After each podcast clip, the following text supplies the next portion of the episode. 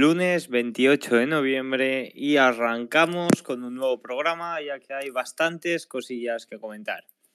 Bueno, vamos. Ya tenemos por aquí a Dart Investor. Muy buenas, Dart.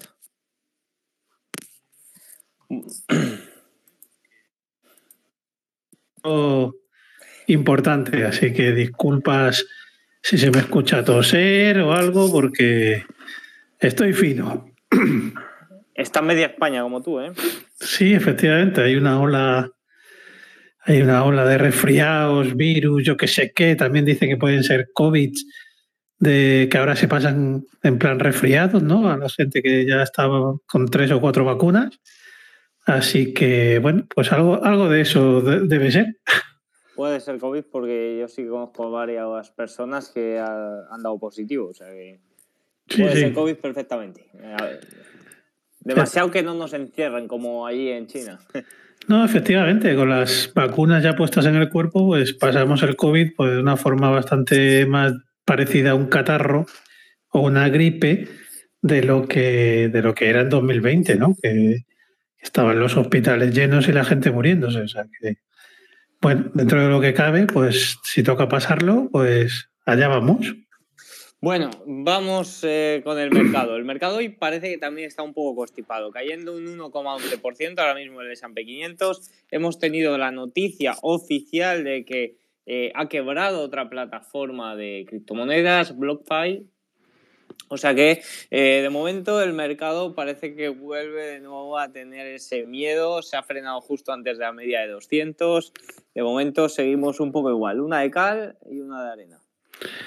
Sí, de momento, bueno, el S&P 500 nos ha podido dibujar en velas intradiarias una especie de un posible doble techo en la zona 4030. Ahora está cayendo, todavía está por confirmar esa figura, que la confirmaría en caso de perder pues la zona comprendida entre los 3.920 y 3.906. Y podemos tener hasta un pullback hasta la zona pues 3.890, está pasando hoy la recta directriz alcista. Así que, bueno, vamos a ver cómo se comporta, porque ya también algunos empiezan a hablar de que puede ser algo más que una simple corrección, sino que el fin del rally que hemos tenido en los mercados este último mes, que llevamos subido un 16% desde mínimos, y bueno, pues veremos si hacemos algún intento a la zona de la media de 200 sesiones o la zona 4100, que es la clave, o hasta aquí hemos llegado y después de lo de hoy ya apaga y vámonos, ¿no? Y volvemos otra vez a las tinieblas.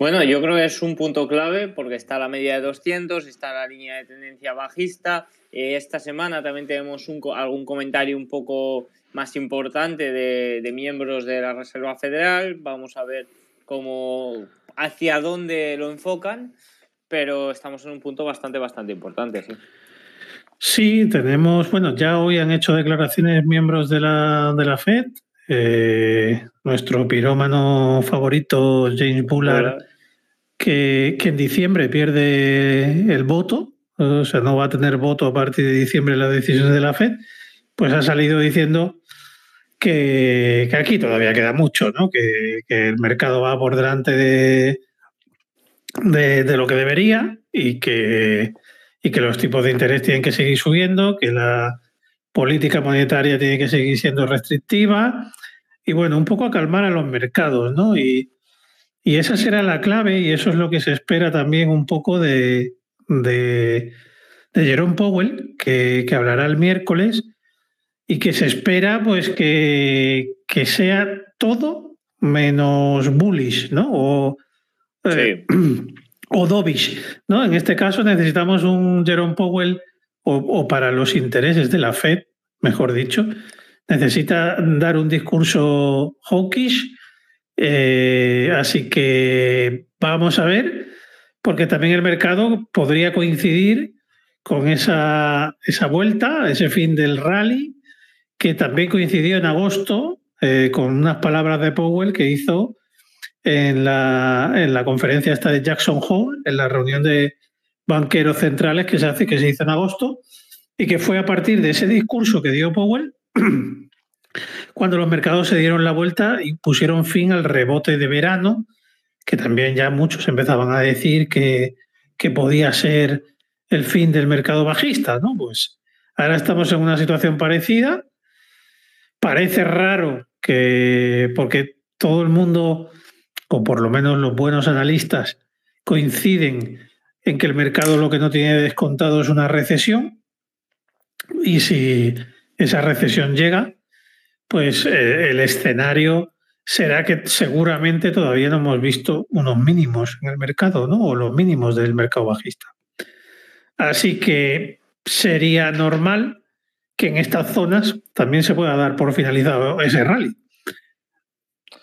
Tenemos ahora mismo al petróleo subiendo un 1,26 después de haber estado cayendo más de un 3%. Tenemos también el rendimiento del bono a 10 años subiendo un 0,43 y tenemos al dólar subiendo un 0,37 cuando ha estado cayendo. O sea que se ha dado toda la vuelta acompañando esta caída del mercado, porque ya sabéis que si el mercado cae suele subir bastante el petróleo, suele subir bastante el rendimiento del bono a 10 años y suele subir también el dólar. Es la segunda vez que el petróleo o el West Texas nos hace algo parecido. El día 21 de noviembre también perdió la zona de soporte de los 76 y acabó dejándonos un martillo que fue un mínimo rebote, al día siguiente siguió rebotando y ya luego empezó a caer. Hoy nos vuelve a hacer lo mismo. Ha marcado nuevos mínimos todavía inferiores a los del día 21.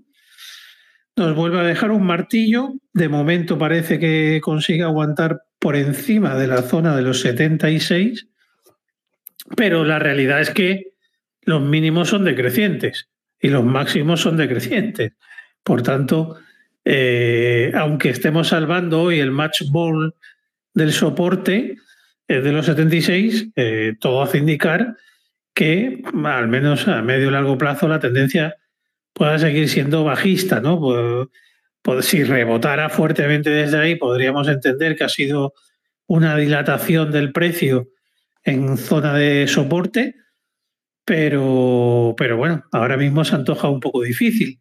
Por lo que respecta al dólar, como has comentado, también ha marcado hoy mínimos decrecientes con respecto al anterior relativo, que fue el 15 de noviembre. Nosotros siempre vemos el gráfico dólar-euro, que la gente no se confunda con el euro-dólar, que es igual, pero al revés, ¿vale? Y ahora mismo, después de rebotar desde esos mínimos del día, se encuentra peleándose con la media de 200 sesiones, que será bastante clave, ¿no?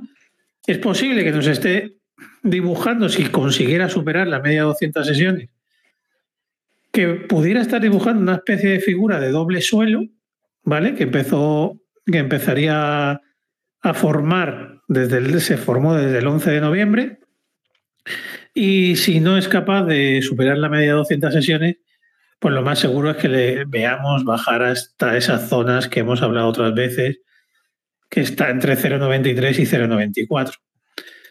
La yield del bono a 10 años, pues haciendo una figura muy parecida. Nos podía estar dejando una especie de doble suelo en caso de que rebotáramos realmente desde la zona de los mínimos de hoy. Si eso no se respeta, pues lo normal sería bajar a la zona 3,48 a tomar impulso. Así que bueno, está todo en zonas clave, como ya veníamos hablando la semana pasada, y ahora el mercado lo que tiene que hacer es decidirse, ¿no? Decidirse. Si las bolsas bajan, el dólar seguramente subirá, la yield del bono de 10 años volverá a subir y habremos dado por finalizado el rally alcista, ¿no? Del rally de Navidad. Sí. Pre-Navidad. Claro, si esto no mejora, o sea, si esto sigue subiendo los mercados, pues la corrección del dólar y de la yield del bono a 10 años deberá ser mayor. de la que estamos viendo en estos momentos. Mantendremos nuevos mínimos. Así que, bueno, vamos a darle un poquito más de tiempo al mercado. Hoy nos está enseñando un poquito, pero no es suficiente como para tomar decisiones. No, de momento simplemente cae un 1,11%, no llega tampoco a la línea de tendencia alcista que tenemos. Y luego también me gustaría comentar el mercado asiático. Hemos tenido al Hang Seng cayendo un 1,57%. Según leemos en el Wall Street Journal, CNBC y demás, siguen las revueltas en China. Parece que estas protestas que al principio empezaban en esta compañía de Apple, ¿cómo es? Foxconn, Foxconn. Sí, que es la productora, ¿no?, de chips para Apple. Sí. Bueno, pues parece que se está moviendo a todas las ciudades, se está transformando ya en una revolución más bien social contra los confinamientos, contra la represión. Hay incluso cánticos de Xi Jinping dimisión. O sea que parece que es más una revolución social que una revolución contra la empresa. Pues lo llevan claro, ¿no?, con lo de Xi Jinping dimisión. O sea, ¿se creen que están en una democracia?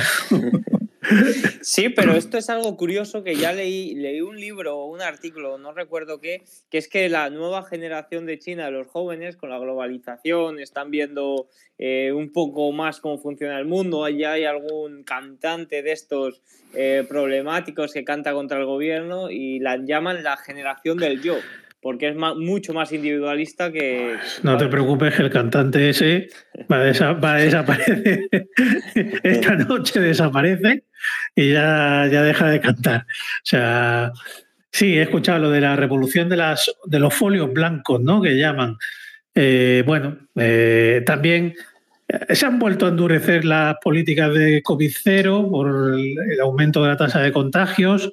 Todo eso hace que la economía de China tenga un parón. También afecta a las materias primas a nivel mundial, ya no solo al petróleo, también a componentes como el cobre, que se necesitan para la construcción de muchas cosas. Entonces, no es momento para estar invertido en el mercado chino. Bueno, nunca, ¿no? Por la política que tiene el sistema comunista, pues no es muy recomendable estar invertido en el mercado chino, pero ahora mismo todavía menos. Hay un parón económico, no sabemos cuánto va a durar. Cada vez que se contagia uno, pues las medidas aumentan, la gente ya se empieza a desesperar. Lo de Foxconn que comentaba antes, la revuelta empieza por las condiciones en las que tenían que trabajar con esto de la política COVID-0, ¿no?, y todo esto que es bastante exigente. Entonces la gente ya empieza a estar un poco cansada.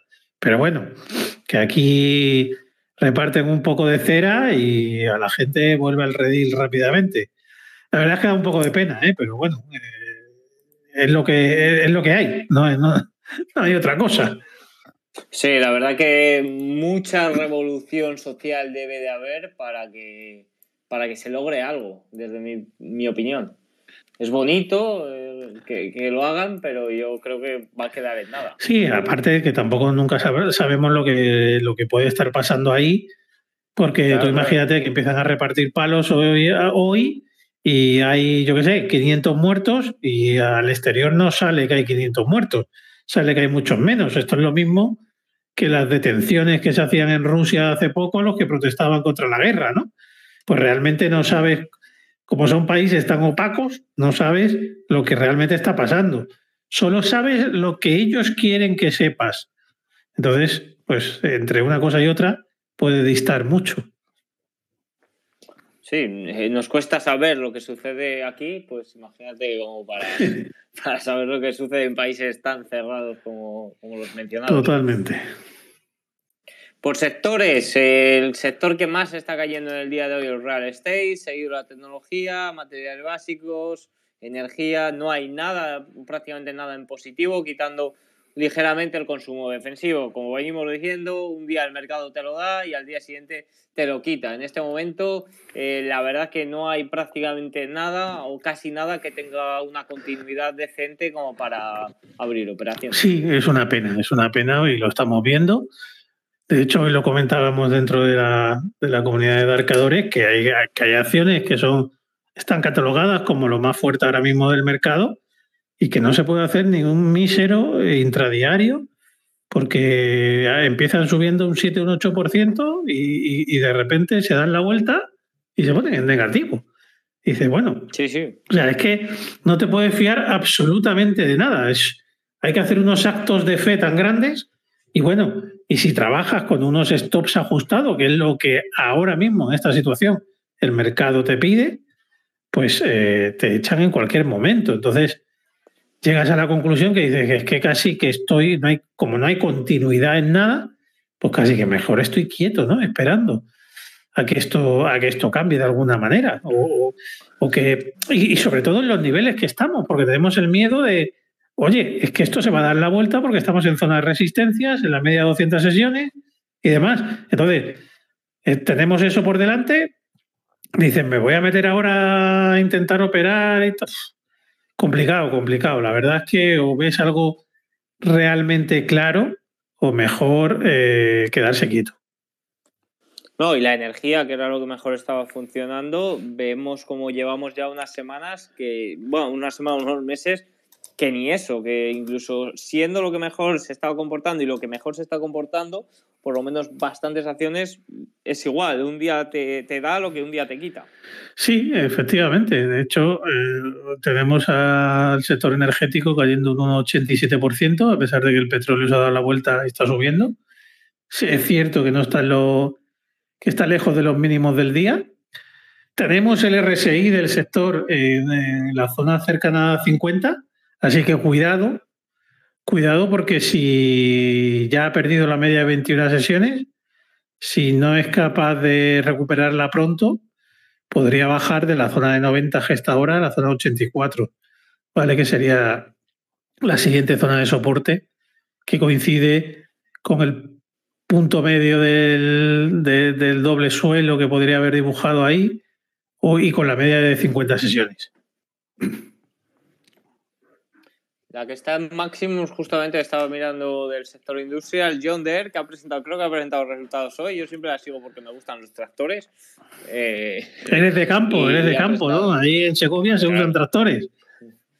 Pero John Deere. Solo John Deere, ¿no? En Málaga que ahora estás por ahí, menos, ¿no? No, aquí no veo. Bueno, los tractores ahí para alisar la arena en la playa, ¿no? Y lo sacan. Sí, son John Deere también. Efectivamente. Algunos son pequeñitos, pero no, sí, curioso, empresas máximos, pero vamos, poco nada, no hay nada que hacer en el mercado, alguna operación con un stop ajustado y te va a sacar a los 3. Claro, no, y hasta te pones a pensar en John Deere, los tractores, y dices, vale, ahora se está comportando muy bien. Claro. Voy a hacer una entrada en John Deere para el medio largo plazo, cuando lo que están diciendo es que viene una recesión.